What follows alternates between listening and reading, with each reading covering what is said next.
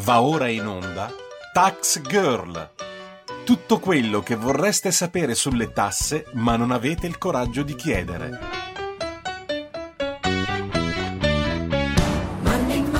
Buongiorno e buon sabato mattina. Io sono Giorgio Passione di Bello e questo è Tax Girl, l'appuntamento settimanale di Radio Libertà con il fisco.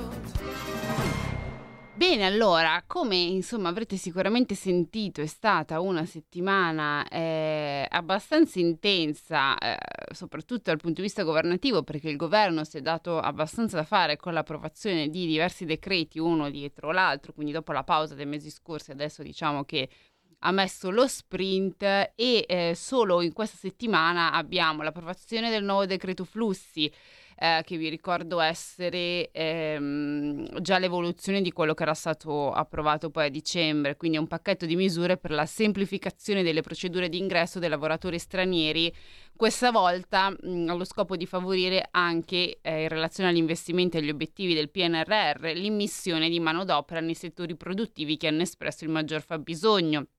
Poi abbiamo il decreto MIMS quindi anche questo riguarda disposizioni urgenti più che altro per la sicurezza e lo sviluppo delle infrastrutture, trasporti, mobilità sostenibile, eh, grandi eventi, funzionalità, per esempio abbiamo il giubileo che ci sarà a Roma, eccetera.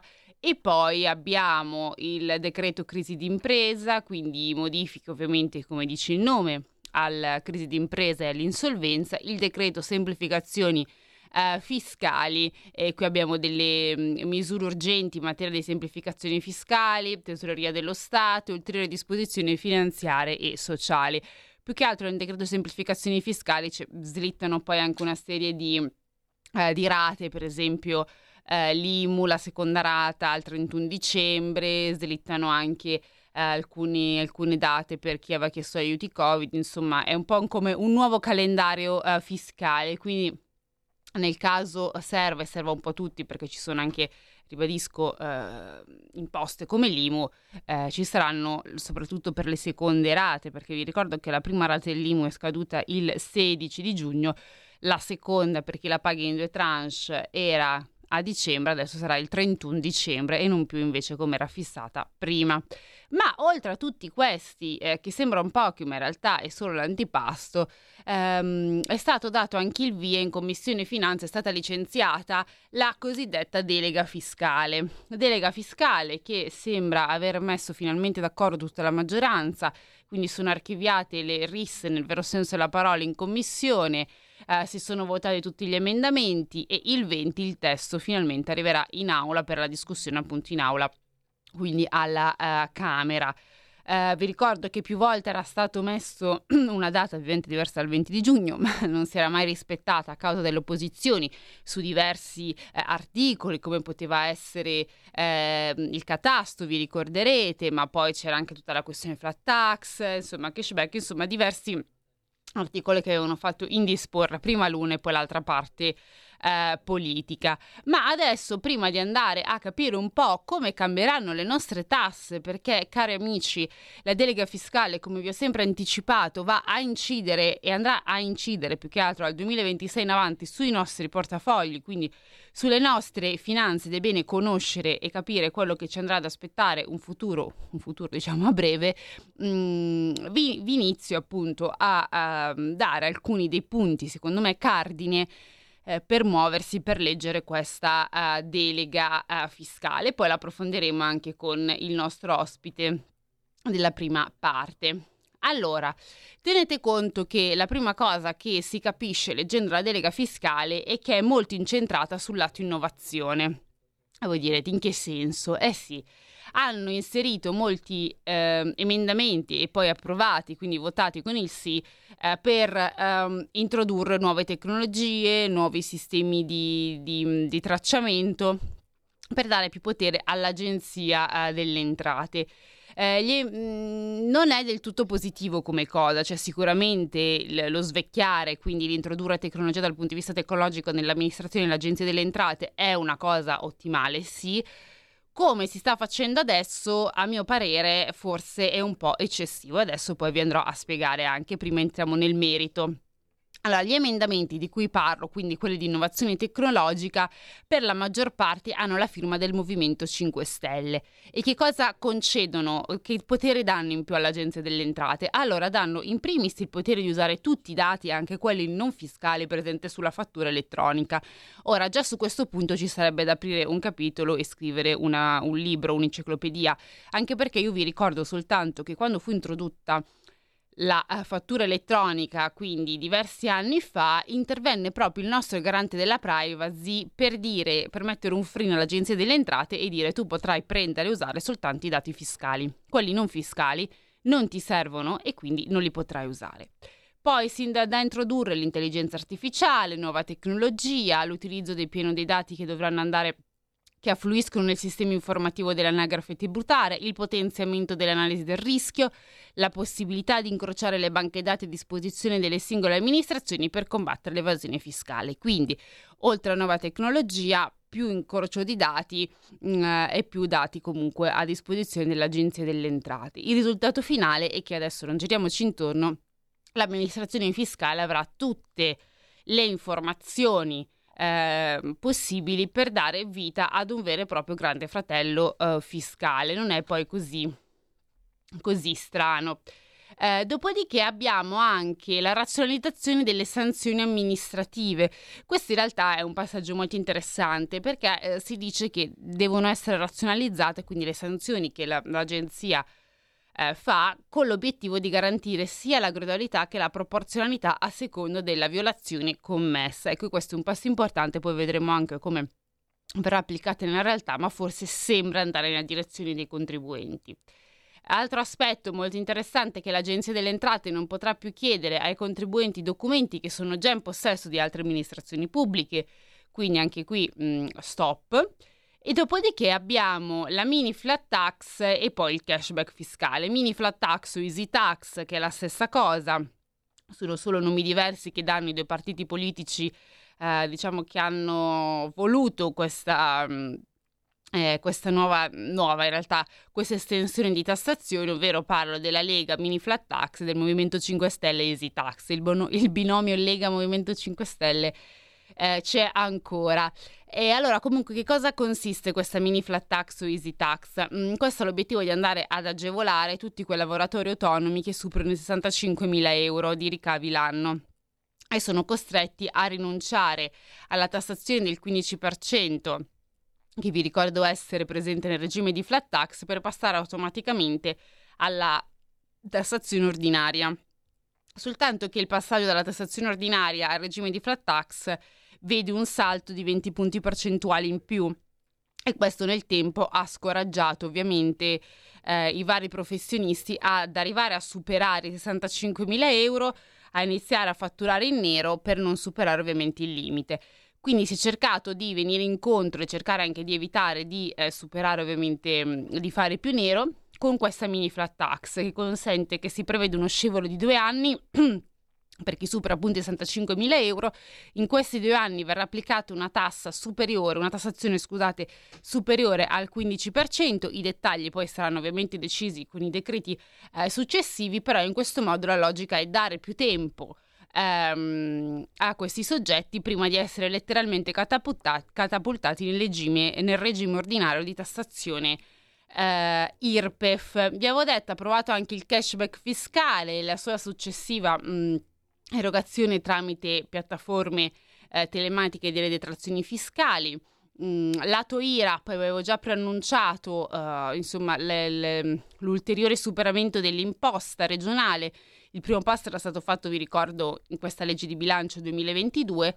Adesso si prevede il graduale superamento, focus soprattutto sulle attività produttive per le priorità per le società di persona, gli studi associati e, gli, e, le, e le società tra i professionisti.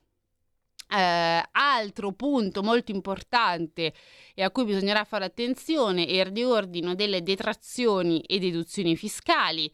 Eh, tenendo ovviamente conto, eh, loro dicono mm, dovranno essere riordinate tenendo conto ehm, scusate, del principio di equità e salvaguardando poi la casa e viene poi precisato come le risorse che derive- deriveranno dal taglio appunto del cuneo tax expenditure dovranno essere destinati a chi ha i redditi eh, medio-bassi. Eh, per i lavoratori autonomi, ehm, quindi per quelli a cui si applicano gli ISA, ci si avranno un po' più di flessibilità nel versamento dell'IRPEF, quindi mm, il sistema calcolo saldo a conti rimarrà, ma si andrà più su eh, di eh, una distribuzione mensile del, del, carico fiscale e infine abbiamo la questione del catasto. Ecco, sulla questione del catasto adesso ne parleremo con il nostro ospite che è eh, collegato con noi, la questione eh, secondo me non è del tutto risolta come si eh, si vuole far eh, credere. Ma non voglio entrare qui adesso in ulteriori dettagli perché lo entreremo con appunto il nostro ospite che non tardo a presentare e abbiamo appunto con noi in linea Giuliano Mandale- Mandolesi, commercialista e collaboratore di Italia Oggi. Ciao Giuliano. Buongiorno Giorgia, sempre un saluto a chi ci sta ascoltando. Allora, io mi sono fermata proprio, oh ecco, vediamo anche la foto di Giuliano, eh, il video, guarda lì, Guarda, la giovinezza, è vecchia sta foto, eh Giuliano? Tu non lo sai, ma questa non foto... Non ho piacere di vederla perché sono collegato telefonicamente, ma insomma confido in voi, eh? Sì, sì, questa foto, cioè, praticamente secondo me vent'anni in meno sei giovine in questa foto. Comunque, bando alle ciance, chi ci sta vedendo eh, appunto in televisione potrà vedere un giovane Giuliano Mandolesi. Eh, a parte questa notizia di gossip, eh, io appunto mi sono fermata eh, sull'articolo del catasto eh, e non ho ulteriormente eh, approfondito perché ho detto, vabbè, Adesso inizieremo a parlarne con lui e sviscerare il problema con lui del catasto. Perché cosa è successo? Adesso sono tutti contenti, no? Quindi centrodestra, centrosinistra dicono "Oh, finalmente abbiamo sventato le tasse sulla casa. Al 2026 non ci saranno più tasse sulla casa". Ora non lo so, io non sono così fiduciosa eh, vorrei capire anche un po' in te, io non sono così fiduciosa soprattutto per l'inserimento eh, all'interno appunto di questo emendamento della cosiddetta banca OMI e penso che potrebbe essere, diciamo, tu pensi più che altro, non io penso, tu pensi che possa essere portatore di nuove sventure fiscali? Allora, tolto il fatto che secondo me i pericoli maggiori sono stati tutti scongiurati e tirati fuori dalla delega, e sto parlando dell'affiancamento alla rendita catastale che già utilizziamo adesso con i metodi che oramai sono abbastanza antichi, di una nuova rendita a valori di mercato e di un'altra rendita ancora che esponesse un valore patrimoniale dell'immobile. Quindi queste cose qui non risultano più. Uh, c'è un richiamo alla norma che già ora utilizziamo, quindi a me quello non, non desta particolare preoccupazione, per la determinazione appunto di una nuova rendita catastale, quindi i metodi sono sempre eh, tenendo conto di quelli che sono i criteri di revisione delle tariffe d'estimo attualmente vigenti. E poi c'è questo richiamo alla banca dati OMI che in realtà non è proprio all'interno del comma che prevede la, la, diciamo la, la struttura di questa nuova rendita catastale, ma è al di fuori. E tolto il fatto che anche se fossero utilizzate queste banche dati, questa banca dati, il rischio è un'ulteriore distorsione perché chiunque è del settore, soprattutto chi è del settore, parlo di architetti, ingegneri, ha mai avuto il grandissimo piacere di consultare la banca dati OMI, sa benissimo che ci sono dei valori sia per quanto riguarda le compravendite sia per quanto riguarda le locazioni totalmente fuori mercato. Quindi se noi dovessimo utilizzare questo parametro altro che le distorsioni mm. che vengono dette da molti, ovvero che le case al centro non pagano no, le, le case in periferia visto che sono nuove hanno delle rendite catastali altissime, avremo dei valori completamente sballati, soprattutto se dovremo poi ristrutturare questa nuova rendita affiancata a quella che abbiamo e che dovrebbe comportare un nuovo calcolo per tutti. Quindi secondo me c'è questa, questo richiamo ma non verrà utilizzato perché tutti sanno che la banca dati OMI è meno affidabile di molte delle rendite sballate che già abbiamo oggi. Quindi insomma vedo un pericolo comunque sia imminente perché l'intento non tanto quello del legislatore italiano ma quello più che altro definiamo il legislatore europeo perché no, etero dirige quello italiano, è quello di puntare alla casa esatto, degli italiani, è quello sì, di puntare al risparmio, loro vedono il risparmio, lo, lo, concettualizzano solamente se va a finire dentro la finanza, non voglio fare populismo, ma in realtà è quello che poi dicono esattamente loro, no? dicono di spostare la tassazione sulla casa per poi alleggerirla sul lavoro, mm-hmm. quindi il pericolo non è mai sventato secondo me. Eh no, esatto, sì, infatti questo, questo passaggio che eh, citava Giuliano era anche presente eh, nella relazione adesso del MEF, vorrei citare il documento, però mi sembra proprio la relazione del MEF che specificava proprio questo passaggio, cioè come l'Unione Europea consigliava di spostare appunto la tassazione dal, dal lavoro, quindi alleggerire eh, il cuneo fiscale per incrementare le tasse sulla casa, quindi togliere da una parte e mettere dall'altra. Uh, quindi sì, in effetti il, il, pericolo potrebbe comunque sempre essere dietro l'angolo, ma eh, quindi sventato forse il pericolo eh, del catasto eh, nel testo della delega fiscale che insomma ho iniziato un po' a accennare ai nostri eh, ascoltatori eh, insomma, alcuni punti cardine perché poi è un lavoro veramente fitto dietro eh, nel testo comunque del, della delega si parla di equità orizzontale, più che altro nell'articolo 1 e le, poi le sue riformulazioni si parla di rispetto della progressività del sistema e del rispetto del principio di equità orizzontale. Ora io ti dico, realtà e concretezza o solo parole al vento? Allora, secondo me più la seconda, nel senso che oramai a livello fiscale si parla di slogan, non so se ti ricordi, ne abbiamo anche parlato noi. Il tema qualche mese fa erano le aliquote marginali effettive, sì. che prima nessuno conosceva, poi sono diventate la cosa più importante del mondo per fare la revisione, la revisione delle aliquote. Adesso lo slogan è questa famosa equità orizzontale, che eh, dice una cosa in realtà svilita, perché tutti dicono la, la, descrivono in questa maniera. A parità di reddito i contribuenti devono avere lo stesso livello di tassazione. Questa è, è, la punta della lancia per attaccare che cosa? I regimi forfettari. Eh, il, il, forfettario proprio, propriamente, quello per le partite IVA, e anche no, il, il forfè su, sul, sulle locazioni, quindi la cedolare secca okay. e quant'altro. Perché insomma si, si rileva questa discrasia rispetto ai lavoratori dipendenti. In realtà però il principio di equità orizzontale eh, non parla necessariamente del reddito, ma parla di parità di condizioni economiche, mm. che è un concetto un po' più larghino, nel senso non si può dire che una partita IVA, adesso per utilizzare la partita IVA non voglio creare no, scontri sociali, mm. però non si può dire che una partita IVA che guadagna, non so, 30.000 euro è nelle stesse parità, ha le stesse condizioni economiche di un dipendente che guadagna 30.000 euro che ha tutta una serie di tutele che le partite IVA hanno. Stessa cosa non si può dire che chi paga la cedolare secca è soggetto a una patrimoniale, è nella stessa condizione economica di chi una patrimoniale non la subisce, anche se poi ha la liquida al 21%. È tolto che poi questo contribuente è avvantaggiato perché di fatto non lavora ma percepisce una rendita.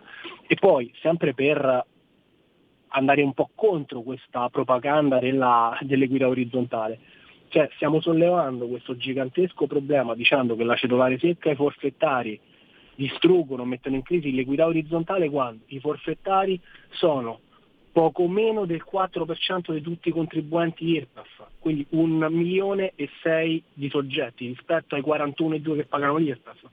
I, eh, I, soggetti a cedolare secca sono sempre circa il 4%, quindi noi stiamo dicendo che il 7% della popolazione che paga le tasse in Italia mette in crisi tutto il sistema.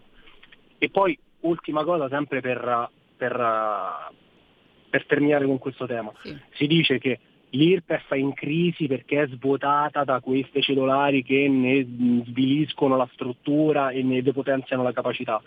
In realtà bisogna dire una cosa molto semplice, non sono questi sistemi che sono nati per svilire l'IRPEF, questi sistemi sono nati perché l'IRPEF non funziona, il concetto è totalmente contrario. Quindi il problema nostro non sono i forfettari della cedolare secca, il nostro problema è l'IRPEF che sui redditi medi schiaccia i contribuenti, che riesce a esentare uh, le fasce basse e, e, e, a far al- e, a far pagare i contribuenti a reddito alto che praticamente oramai non esistono più, ma ripeto il ceto medio è stremato. Quindi c'è, c'è un concetto più semplice dell'equità messa così come propaganda politica a mio avviso. Eh sì, direi che sì, ultimamente il fisco hai ragione, sta diventando un po' come la moda quando parlavi, no? Che torna ciclicamente, non so, i pantaloni a zampa d'elefante, qui torna ciclicamente prima la lotta all'evasione, adesso il principio di equità orizzontale. E poi chissà adesso cosa dovrà tornare. Ah no, adesso torna anche il, è stato inserito la revisione delle detrazioni e deduzioni. Anche questo era un must eh, degli, anni, degli, anni, passati. Allora, adesso io eh, anticipo appunto la, mm, la, la, la, terza domanda, poi mm, probabilmente dovremo eh, un attimo interrompere, però giusto per capire eh, il tema che andremo adesso ad affrontare subito dopo la breve pausa. Il fisco sempre più digitale, no? Quindi eh, si sta andando appunto verso un fisco, verso più che altro un grande fratello fiscale, si può dire, dati sempre, eh, sempre maggiori dati, dati non fiscali anche della, della fattura elettronica um, in mano adesso ormai dell'Agenzia delle Entrate, intelligenza artificiale, nuove tecnologie. Eh, la domanda che, che, ti faccio, a cui poi eh, insomma ti, ti chiedo anche di rispondere, è se veramente sono necessari continuamente un afflusso di nuovi dati o se forse si sta un po' perdendo la bussola e quindi eh, si sta esagerando. Quindi se forse non bisognerebbe invece più puntare a una razionalizzazione dei processi piuttosto che a continuare a dare cibo diciamo al mostro senza che questo sappia anche digerirli. Allora io ti, vi lascio con questa domanda in sospeso, ci vediamo eh, dopo la pubblicità con la risposta appunto di Giuliano, quindi restate connessi con noi.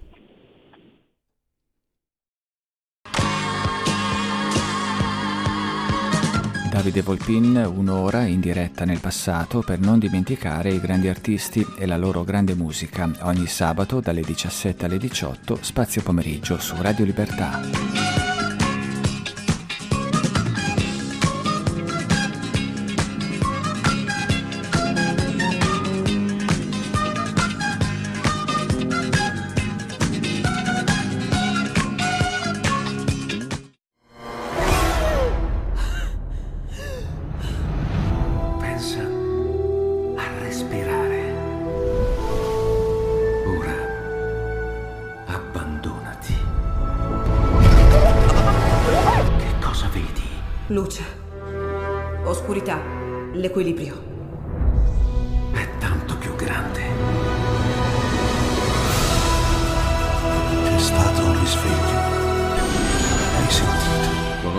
Sola verità.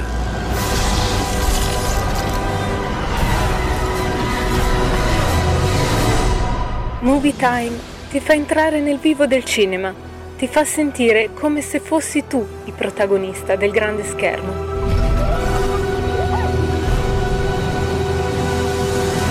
Ogni sabato dalle ore 16.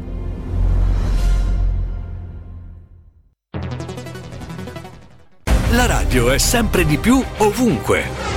Io la radio la ascolto in auto con tutti i nuovi programmi, perché ho la radio DAB. E tu? Io al lavoro ascolto la radio dal mio computer. E tu? Io a casa l'ascolto dalla mia TV. E tu? Io l'ascolto dal mio telefonino, con Radio Player, l'app delle radio italiane. E tu? Io la radio l'ascolto con lo smart speaker. Oggi 35 milioni di italiani ascoltano la radio così. E tu? La radio, ovunque, sempre di più.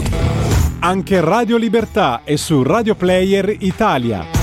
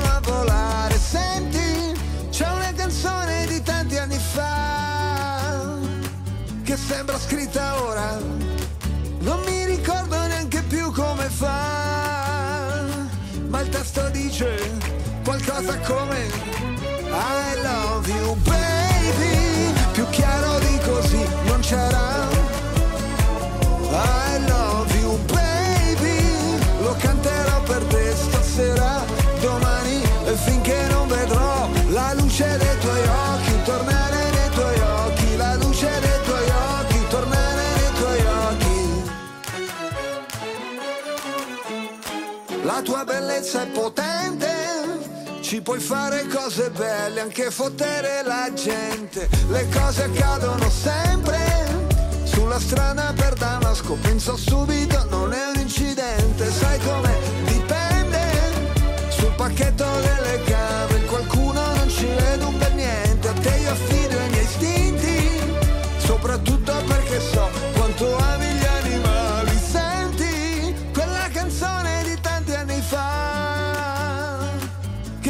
scritta ora. Non mi ricordo neanche più come fa, ma il testo dice qualcosa come I love you baby,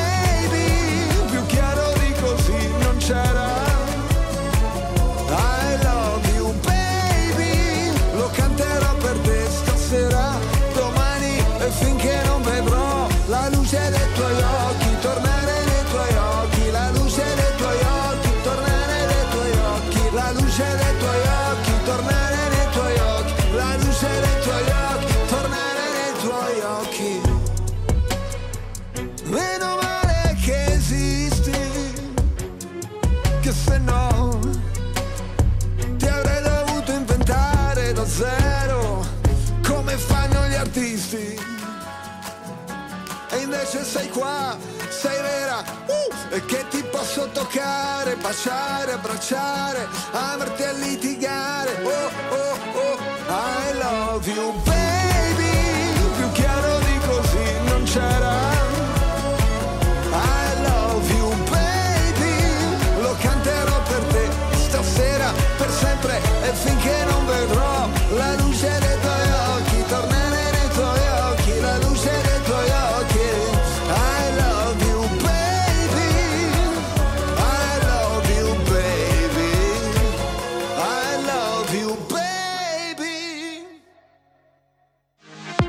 Per la tua pubblicità visita il sito radiolibertà.net. Bene, allora eccoci di nuovo in onda. Allora, per chi si fosse appena collegato, io sono Giorgia Paccione di Bella. Avete appena ascoltato Love You Baby di eh, Giovanotti. Dedicatela a chi volete. Noi in questo momento eh, la dedichiamo agli amici dell'Agenzia delle Entrate. Salve.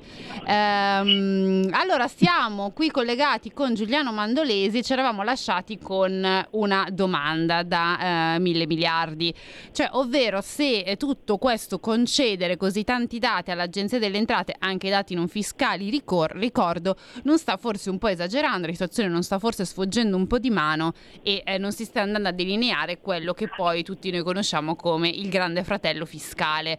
Ecco Giuliano, tu cosa ne pensi? Beh, io penso, anzi partire da un dato, oramai negli ultimi anni l'incremento dei dati che inviamo all'Agenzia delle Entrate direttamente o indirettamente si è implementato in maniera gigantesca. Partiamo dal 730 precompilato che di fatto comunicando quasi tutte le spese dei contribuenti all'agenzia di fatto è un maxi redditometro. Beh, però il dato della riscossione rimane sempre quello, rimane sempre piatto, non è che c'è stato un incremento, un surplus, una, una performance che, che, è aumentata in progressione con l'aumento della progressione dei dati che inviamo. Quindi la, uh, la, la, banca dati sembra non produrre poi effettivamente i risultati che, il, che l'agenzia uh, presupponeva. Quindi secondo me continuare a darne non è la cosa migliore anche perché più dati significa più adempimenti per, uh, per i contribuenti e meno privacy. E tra l'altro la delega fiscale riporta il, l'ultimo dei paletti che l'Agenzia delle Entrate mm. vuole abbattere sulla privacy dei contribuenti, come citavi giustamente tu prima della pubblicità, e riguarda i dati della fatturazione elettronica, la descrizione delle fatture. Quindi eh, molto probabilmente si andrà perdendo anche questo velo di protezione, l'Agenzia delle Entrate conoscerà veramente tutto, però bisognerà vedere se sarà in grado effettivamente di strutturare una nuova serie di accertamenti per riscuotere poi da che cosa, perché puntiamo sempre poi a, alle persone fisiche, alle partite IVA, insomma soggetti che poi non è che producono tutto questo reddito e, e ripeto i dati non le stanno dando ragione per ora, più dati ci sono e il risultato della riscossione è sempre lo stesso. Guardiamo i risultati della fatturazione elettronica, il primo trimestre del 2019 si millantava addirittura 4 miliardi in un trimestre, poi abbiamo scoperto che in un anno ne hanno fatti più o meno due. Insomma, bisogna fare sempre i conti con la dura realtà e secondo me è una via che non porta a nulla. L'unica via effettivamente performante è quella dei controlli fisici, fisici, lo sappiamo tutti, però l'Agenzia delle Entrate su questo purtroppo è sottodimensionata rispetto poi al lavoro che svolge. Eh sì, questo ricordiamolo sempre, comunque eh, manca- mancandosi, comunque essendo sottodimensionata alle volte è un, un problema. Mm, senti, ti lascio con un'ultima domanda, un po' anche così di colore, eh, che a me ha fatto molto sorridere. Poi dopo leggi già il testo della delega e dici, beh, forse no, no? Nel senso che nella, nel testo della delega a un certo punto, verso la fine, eh, si dice che le norme dovranno essere scritte in un linguaggio semplice, quindi non dovranno più essere scritte in burocratese, mi ha fatto sorridere perché se si legge il testo della delega almeno ti dice date almeno lì il buon esempio, no? Cioè partite almeno prima. E quindi la mia domanda è, secondo te i nostri eroi ci riusciranno in questa missione o resterà un miraggio? No, resterà un miraggio. Le norme oramai si sovrascrivono una con l'altra, hanno richiami su richiami su richiami, quindi diventa, do, dovrebbero cancellare tutto e ripartire da zero secondo me. Sarebbe veramente una, una, cosa buona e giusta da fare facendo un riordino dei testi unici, rendendo le norme veramente fruibili dai contribuenti e non con l'articolo 1,3 si modifica il comma 4 della legge esatto. 5 de, di 5 anni prima, cioè uno così deve avere una banca dati gigantesca, faccio fatica io che ho tutti gli strumenti adeguati per farlo, immagino un povero cittadino e poi soprattutto eh, non ci sono, ci sono norme che vengono regolamentate, disposizioni da più norme, quindi uno non sa neanche se quello che va a leggere è la completezza della disposizione, c'è un altro riferimento in un'altra norma. Insomma il nostro sistema fiscale, eh, lo dice poi sempre anche l'onorevole Gusmeroli, interviene anche qui, andrebbe completamente raso al suolo e rifatto da capo eh, e, ripartire con uh, una nuova mentalità molto più vicina ai contribuenti e secondo me questa è l'unica via per poi far emergere gran parte del sommerso. Certo, sì, sicuramente è vero, perché avere norme più semplici, più chiare e alla portata di tutti, eh, che non capiscono soltanto gli addetti al lavoro, eh, renderebbe forse anche il fisco più vicino a, a, tutti noi, no? Cioè uno dice mi leggo, non so, una legge di bilancio e capisco ehm, che cosa hanno deciso, secondo me ti renderebbe anche più, non dico felice, però più partecipe e anche più per avere una visione anche a 360 gradi.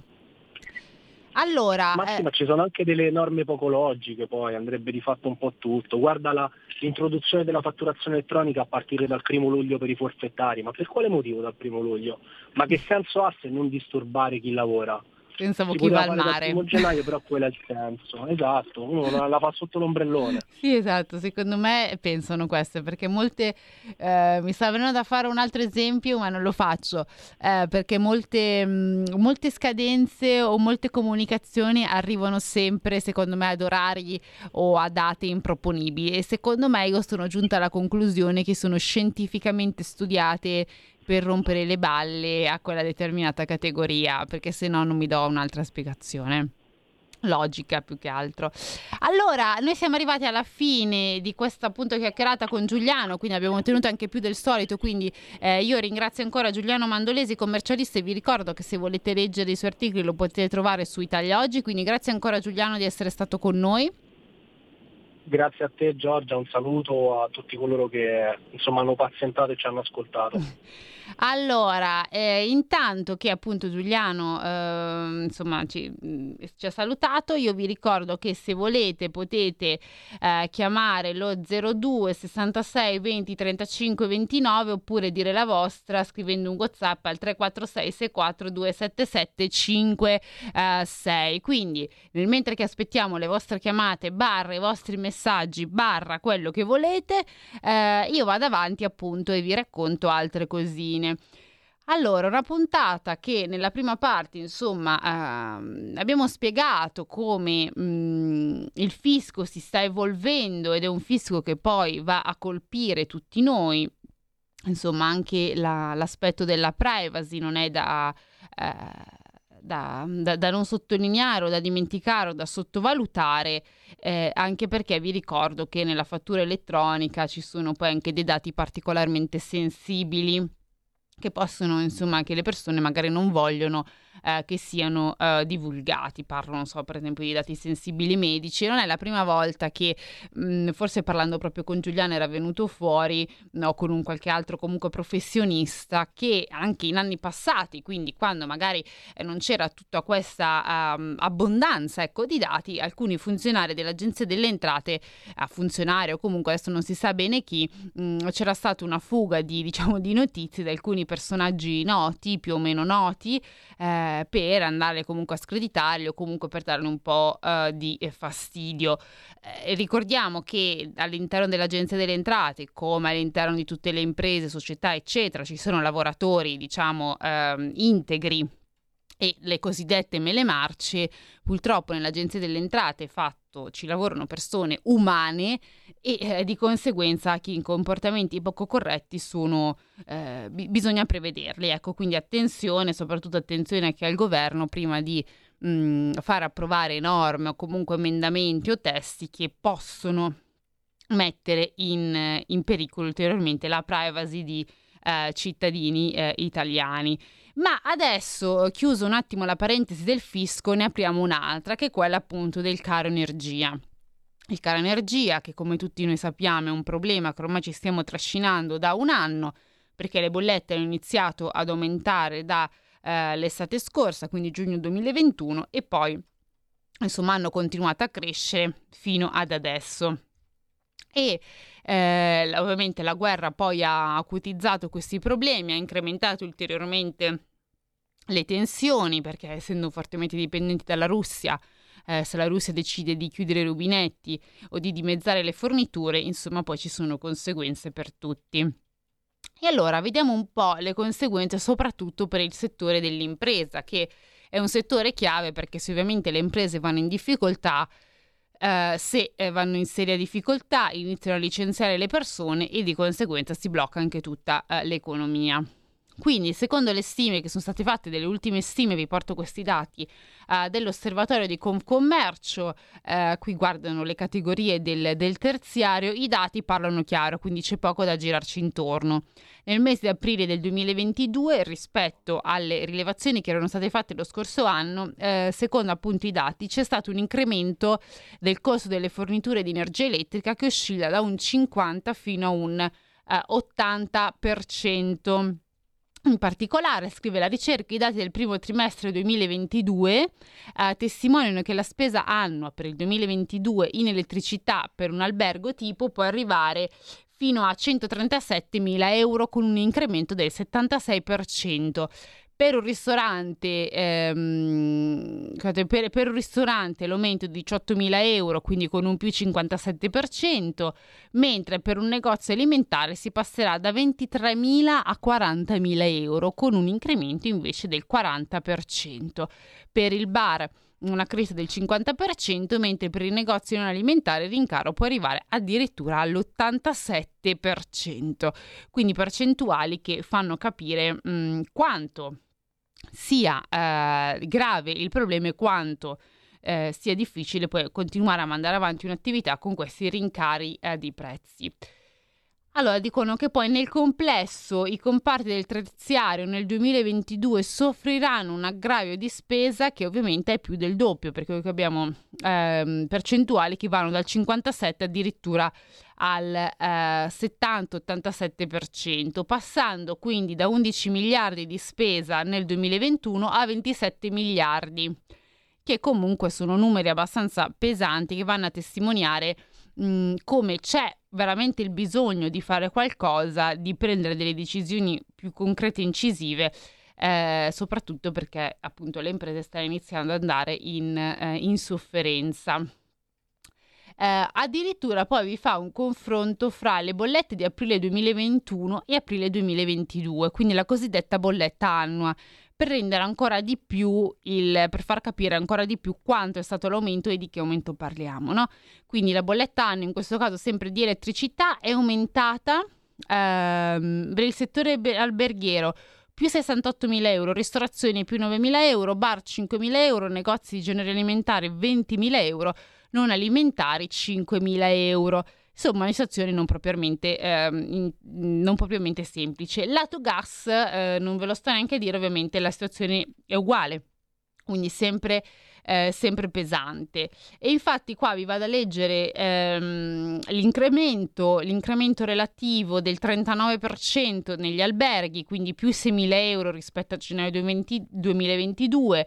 Eh, poi abbiamo sempre eh, ristorazione passato dagli circa 8.000 ai 10.000 stimati ad aprile, più 2.000 euro di differenza in pochi mesi e un più 5% invece per la bolletta del gas per i bar, mentre dicono che i negozi eh, non, di generi alimentari e non il delta tra le previsioni di inizio anno ed aprile è stato di un più 31%. Eh, se si guarda appunto il, il um, confronto aprile 2022-aprile 2021, quindi anno su anno, anche qui abbiamo che per il settore alberghiero abbiamo un più 13%, eh, per i ristoranti più, 5, scusate, più 13.000 euro, per i ristoranti abbiamo più 5.000 euro e anche per i bar, i negozi di genere alimentare e non sono stati colpiti dal caro gas, il cui rincaro è paro circa al 110%. Eh, Tra l'altro come il 110% il problema è che il nostro 110%, il super bonus, non ci sono più crediti da fare, quindi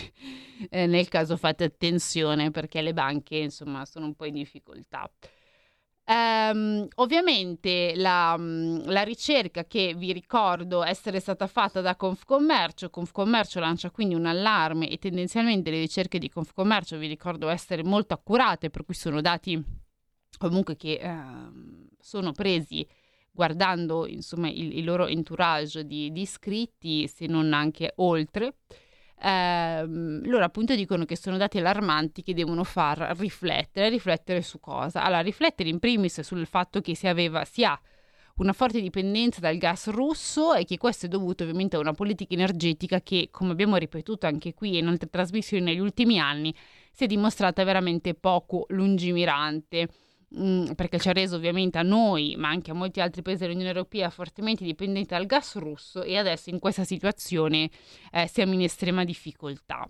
Eh, questo però impone che ehm, bisogna mettere in atto eh, degli, degli, strumenti, eh, delle misure mirate per cercare di contenere i prezzi al dettaglio dell'energia perché stanno arrivando veramente a livelli insostenibili, non soltanto per le imprese ma ricordo anche per le famiglie perché Adesso ho detto i dati dell'aumento delle bollette di anno in anno per le imprese, ma mm, non pensate, anche tutti voi che ci state ascoltando sapete benissimo che anche le vostre bollette dell'elettricità e del gas, insomma per chi ce l'ha, ehm, è aumentato uh, sensibilmente, quindi anche qui si fa comunque si inizia a fare fatica. Um, l'aumento temporaneo, dicono, degli oneri di sistema, eh, l'annullamento, scusate, temporaneo delle, degli oneri di sistema deciso dal governo e gli interventi provvisori sulla fiscalità energetica hanno consentito di alleggerire sensibilmente le bollette elettriche e del gas, ma nonostante ciò i eh, costanti rincari della componente energetica continuano a pesare notevolmente sui conti delle energie. Quindi mh, mm, il senso è si fatto, si è fatto sicuramente qualcosina, forse non è stato del tutto sufficiente, visto i continui e costanti aumenti. Quindi concludo dicendo che ovviamente eh, la ricerca e l'associazione dice come si tratta del terzo aumento consecutivo del prezzo dell'elettricità pagato dal settore terziario, che nel mese di aprile è arrivato a toccare lo 0,50 euro a kilowattora. Eh, in luogo dei 0,31 kWh di gennaio e dei 0,24 kWh di settembre dell'anno scorso. Mi viene da dire bei tempi. Aumenti rilevanti, seppur di entità eh, minore rispetto all'elettricità, si registrano anche appunto per il gas naturale, che sempre nel mese di aprile è arrivato a toccare l'1,46 euro ehm, il peso sulle bollette potrebbe però in parte essere mitigato, loro dicono si auspica, eh, dal calo dei consumi stagionali, almeno per quello che riguarda gli esercizi che usano il gas naturale anche per il riscaldamento. Questo è sicuramente vero, mh, mm, c'è però il contraltare, cioè se che magari diminuisce l'uso quelli che usano il gas naturale per il riscaldamento, dall'altra parte vista l'estate molto calda, anzi direi eccessivamente calda, viste le temperature eccessivamente calde, soprattutto che sono iniziate a maggio-giugno, che insomma stiamo vivendo, eh, c'è un maggiore consumo di elettricità, quindi potrebbero andarsi a bilanciare se non a superare. Sottolineo soltanto che eh, ieri c'è stato il secondo blackout a Milano, eh, dovuto appunto al sovraccarico, perché insomma tutti hanno, tutti comunque la maggior parte hanno iniziato a accendere i condizionatori, eccetera, e questo ovviamente ha già mandato, siamo a giugno nel secondo blackout della stagione. Non si preannuncia quindi di certo una stagione facile. Ieri poi c'è stato l'annuncio comunque della, della Russia di tagliare, iniziare a... non ha dato tutto quanto gli spettava l'Italia e la Francia. Quindi in sostanza si preannuncia un'estate purtroppo calda. Eh, si spera con il condizionatore acceso a questo punto. Eh, e niente, si spera anche che il governo riesca a intervenire in qualche altro modo e staremo anche a vedere, soprattutto in inverno, come si evolverà la situazione, perché lì rientrerà in gioco soprattutto il riscaldamento. Bene, allora amici, noi siamo arrivati alla fine anche di questa uh, puntata. Io vi ringrazio di essere stato con noi. Eh, vi ho parlato nell'ultima parte appunto di alcuni dati dal punto di vista energetico che mi sembravano anche interessanti per fare il punto lato imprese. Um, nella prima parte invece abbiamo appunto raccontato le novità fiscali che andranno a colpire tutti noi, vi ricordo dal 2026 in poi perché la delega ha questa, um, ha questa comunque scadenza eh, e di conseguenza niente, io vi auguro buon weekend, un buon weekend soleggiato, divertitevi e ci vediamo sabato prossimo. Avete ascoltato Tax Girl.